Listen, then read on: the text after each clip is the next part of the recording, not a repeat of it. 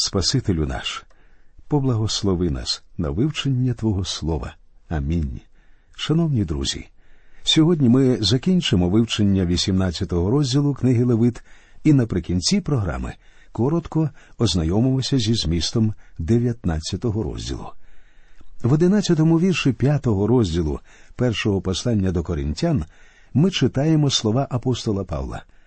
А тепер я писав вам не єднатися з тим, хто зветься братом та є перелюбником, чи користолюбець, чи ідолянин, чи злоріка, чи п'яниця, чи хижак, і з такими навіть не їсти. А четвертий вірш першого розділу другого послання Петра говорить про славу та доброту Христа. Через них даровані нам цінні та великі обітниці, щоб ними ви стали учасниками Божої істоти, утікаючи від пожадливого світового тління. Ці вірші з новозавітних послань адресовані вам і мені. Дитя Боже закликають до святості у будь-якому столітті. Давайте прочитаємо ще 16 і 17 вірші третього розділу першого послання до коринтян. Чи не знаєте ви, що ви Божий храм, і Дух Божий у вас пробуває? Як хто нівечить Божого храма, того знівечить Бог, бо храм Божий святий, а храм той то ви. Четвертий вірш першого розділу послання до Офесян говорить так як вибрав у ньому він нас, перше заложення світу, щоб були перед ним ми святі і непорочні у любові. Шістнадцятий вірш першого розділу першого послання Петра. Бо написано Будьте святі, я бо святий. А ось ще одна істина, яку нам варто засвоїти. Багато хто говорить, що якщо ви хочете проповідувати натовпу людей, то ви обов'язково повинні спуститися до його рівня і ледве не жити подібно цим людям. Тобто ви повинні стати такими, як і усі. Цей підхід вже не раз застосовували і одинаки, і цілі групи. І знаєте, що відбувалося? Їм не вдавалося проповідувати натовпу. Вони самі ставали частиною натовпу. Але Бог призвав нас до святості. Ті, кому вдавалося проповідувати і навертати людей до Христа, жили таким життям, що виявляли собою благу звістку про порятунок через Христа, якого вони проповідували. Наприклад, у XVIII столітті Англія була дійсним розсадником гріха, а послідовників Джона Веслі називали святими людьми, і ще їх називали методистами тому що їхні методи відрізнялися від методів навколишнього світу. Бог говорить Я Єгова. Але хтось може заперечити, а я не християнин, так що мені все це не цікаво. Дозвольте вам зауважити, що Бог проголошує свою перевагу незалежно від вашої думки. Бог створив Всесвіт, і Він ним керує. Він говорить нам Я Бог ваш, він знає нашу гріховну природу, і проте Він любить нас. Друзі мої, якщо ви примирилися з Богом через Христа, то вам неодмінно захочеться бути такими, як Він.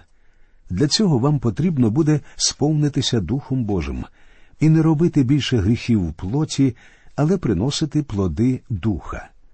Прочитаємо тепер про заборону близьких відносин з родичами, Почнемо з шостого вірша, вісімнадцятого розділу книги Левит. Жоден чоловік не наблизиться до жодної однокровної своєї, щоб відкрити наготу. Я Господь.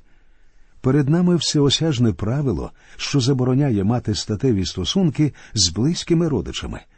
Весь цей розділ книги Левит коментує сьому заповідь. У даному вірші мова йде про кровних родичів. І знову Бог пояснює причину заборони Я Господь. Читаємо сьомий та восьмий вірші. Наготи батька свого і наготи матері своєї не відкриєш. Вона мати твоя, не відкриєш наготи її. Наготи жінки батька твого не відкриєш, вона нагота батька твого. Тут Бог застерігає проти огидного гріха кровозмішання і оскільки цей гріх мав місце в церкві міста Коринфа, апостол Павло дуже емоційно засудив його в першому вірші п'ятого розділу свого першого послання до коринтян. Всюди чути, що між вами перелюб, і то такий перелюб, який і між поганими незнаний, що хтось має за дружину собі дружину батькову. Про це сьогодні досить часто сперечаються, чи не так? І Бог, як бачите, говорив про те ж саме. І не говорить мені, що сьогодні інші часи. Бог дав досить чітке визначення гріха, так що відпадають усякі сумніви і різночитання. Дев'ятий вірш і по п'ятнадцятий. Наготи сестри своєї, дочки батька свого або дочки матері своєї, що народилися в домі, або народилися назовні, не відкриєш їхньої наготи. Наготу дочки сина свого або дочки дочки своєї, не відкриєш наготи їхньої, бо вони нагота твоя. Наготи дочки жінки батька свого, народженої від батька твого, вона сестра твоя, не відкриєш наготи її. Наготи сестри батька свого не відкриєш, вона однокровна батька твого. Наготи сестри матері своєї не відкриєш, бо вона однокровна матері твоєї. Наготи брата батька свого не відкриєш, до жінки його не наблизишся, вона тітка твоя. Наготи невістки своєї не відкриєш, вона жінка сина твого, не відкриєш наготи її. Дивіться, як докладно розглядаються відносини, що виникають між родичами по крові або в шлюбі, адже вони часто знаходяться разом, і всякого роду перелюбства можливі. Тому Бог і ставить ці заборони на шляху гріха. Усі ці гріхи, і особливо гріхи, які описані в дев'ятому вірші, процвітали в Єгипті. Фараони і Птоломеї практикували шлюби між братами і сестрами. Але на початку, як ви пам'ятаєте, такої заборони не існувало. Каїн і Сиф повинні були женитися на своїх сестрах. Авраам женився на своїй двоюрудній сестрі. А от зараз закон Моїсея припиняє таку практику. Читаємо тепер 16-й вірш. Наготи жінки брата свого не відкриєш, вона нагота брата твого. Винятком з цього закону є закон про вдову брата, що викладений у віршах з 5 по 10 у 25 розділі книги Повторення закону. А тепер давайте прочитаємо про заборону інших гріхів плоті. Наготи жінки й дочки її не відкриєш, дочки сина її і дочки дочки її не візьмеш, щоб відкрити її наготу. Вони однокровні її, це кровозмішання і жінки з сестрою її не візьмеш на суперництво, щоб відкрити наготу її при ній за життя її. Тут мова йде не про кровних родичів, а про родичів через шлюб. Оскільки дочка й син зв'язані кровним спорідненням зі своєю матір'ю, то шлюби з ними заборонені для чоловіка цієї жінки. Ці два вірші зв'язані з двоєжонством, що тут називається кровозмішанням. Саме з цією проблемою і зіткнувся бідний Яків, коли взяв собі за дружин двох сестер Лію та Рахіль. Історія його родини виявилася зовсім непростою. Помітьте, однак, що Яків жив до появи десяти заповідей. Тепер читаємо дев'ятнадцятий вірш. А до жінки в час відділення нечистоти її не наблизишся, щоб відкрити наготу її. Законні взаємини між чоловіком і дружиною були, як бачимо, у визначені періоди часу заборонені.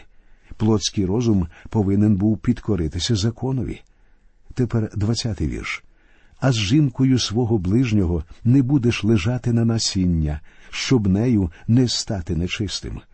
Бог розставляє всі ці перешкоди закону з одною метою захистити дім і родину від розбещеності поганських звичаїв. Родина на землі повинна бути відображенням родини на небесах, і чистота життя повинна стати відмінним знаком родини Божої. Святилище в Скинії призначалося для поклоніння Богові, а дім повинен був стати святилищем людей у їхньому земному житті. У новому заповіті про це теж чимало сказано. Для прикладу, ви можете прочитати хоча б сьомий розділ першого послання до коринтян. Крім того, цей розділ книги Левит забороняє присвячувати своїх дітей Молохові. 21 вірш. А з насіння свого не даси на жертву Молохові, і не зневажиш імені Бога свого. Я Господь. Здається, цей вірш випадково потрапив у цей розділ, але у поган поклоніння Молохові було тісно пов'язано із сексом. Статую Молоха розжарювали, поки вона не почервоніє, і в його руки клали маленьких дітей. Важко уявити, наскільки все це було жахливе. Деякі вважають, що такого взагалі не могло бути. Однак у писанні є й інші місця, що вказують на цей обряд. От, наприклад, 31-й вірш 17-го розділу другої книги царів. А мешканці Сефарваїму палили синів своїх у вогні Адрамелехові і Анамелехові, Сефарваїмським богам. 31-й вірш 7-го розділу книги пророка Єремії. І побудували ті жертовні погірки Тофета, що в долині Бенгінома, щоб палити синів своїх та дочок своїх на огні, чого я не наказував, і що на серце мені не приходило. Цей жахливий і страшно жорстокий обряд безчестить ім'я істинного Бога. Любов Бога до дітей ясно видно в Писанні від книги буття до книги об'явлення. Та й сам Господь Ісус Христос ясно сказав Пустіть дітей приходити до мене. Тепер прочитаємо про заборону статевих перекрушень. Читаємо 22-й вірш. А з чоловіком не будеш лежати, як з жінкою, гидота воно. Неможливо повірити в те, що зовсім недавно в центрі Лос-Анджелеса церква влаштувала танці для сексуальних збочинців. Мені розповідали, що там зібралося більш ніж 700 чоловік. Усе було настільки огидно, що навіть бувалий журналіст, що бажав написати статтю про все це, не витримав і втік звідти.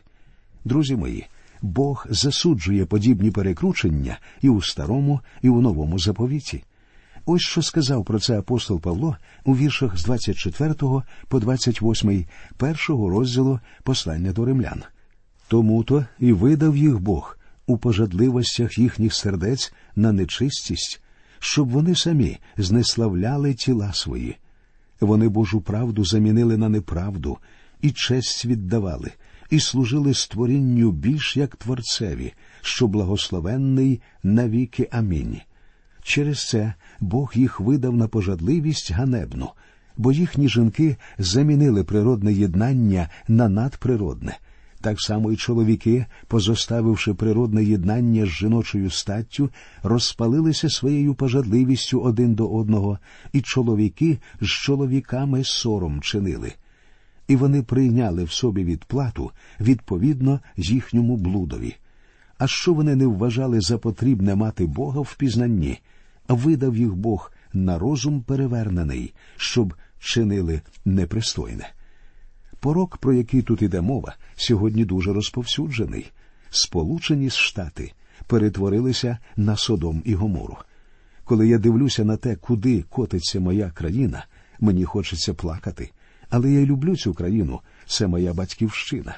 Мені важко бачити всіх цих брудних, розтлінних, аморальних людей, що тягнуть нас у безодню гріха до неминучого покарання.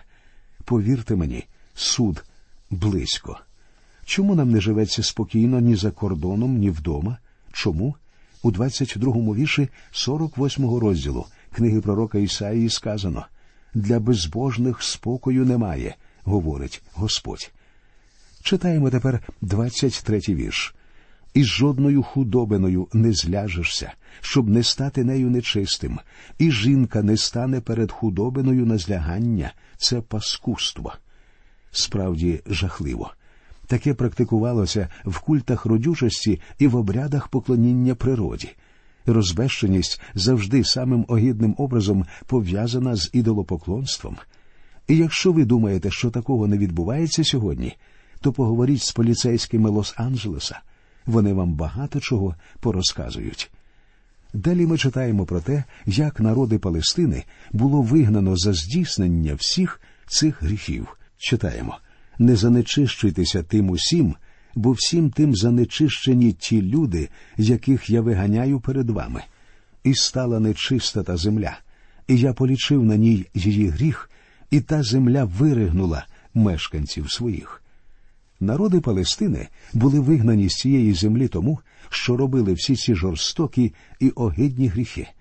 Багато сентиментальних і недалеких проповідників лють сльози через те, що Бог вигнав хананеїв. Ми тільки що побачили, чому він це зробив. Бог не міг більше терпіти те, що там відбувалося. Земля хананеїв гинула від венеричних захворювань.